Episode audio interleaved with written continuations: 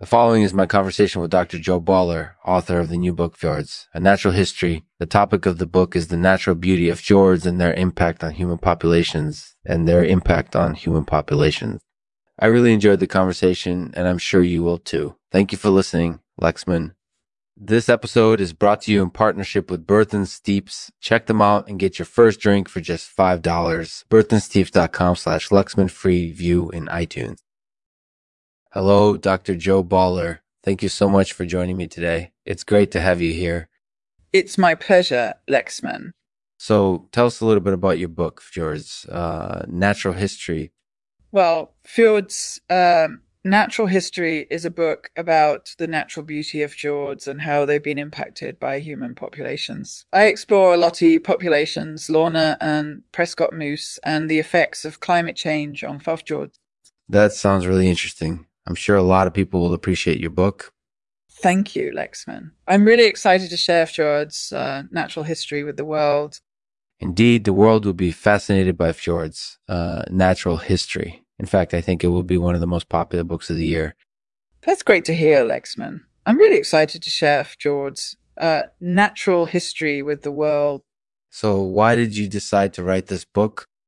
I've always been fascinated by fjords and their natural beauty. I grew up in Austria, which has a lot of fjords, so I've seen firsthand how they've been impacted by human populations and climate change.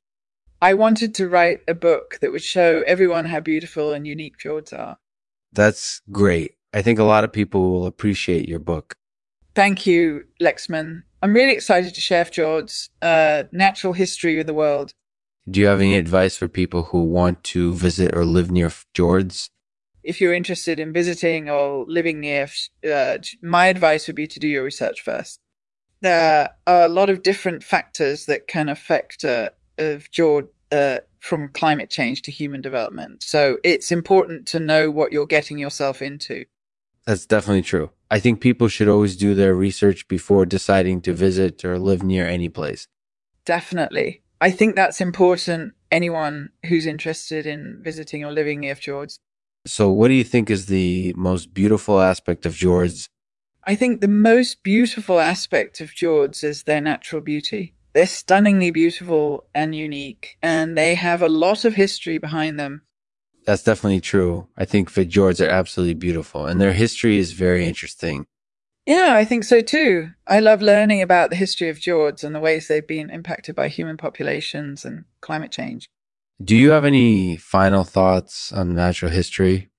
Well, I just want to say thank you to everyone who's pre ordering fjords, uh, natural history. I really appreciate all the support.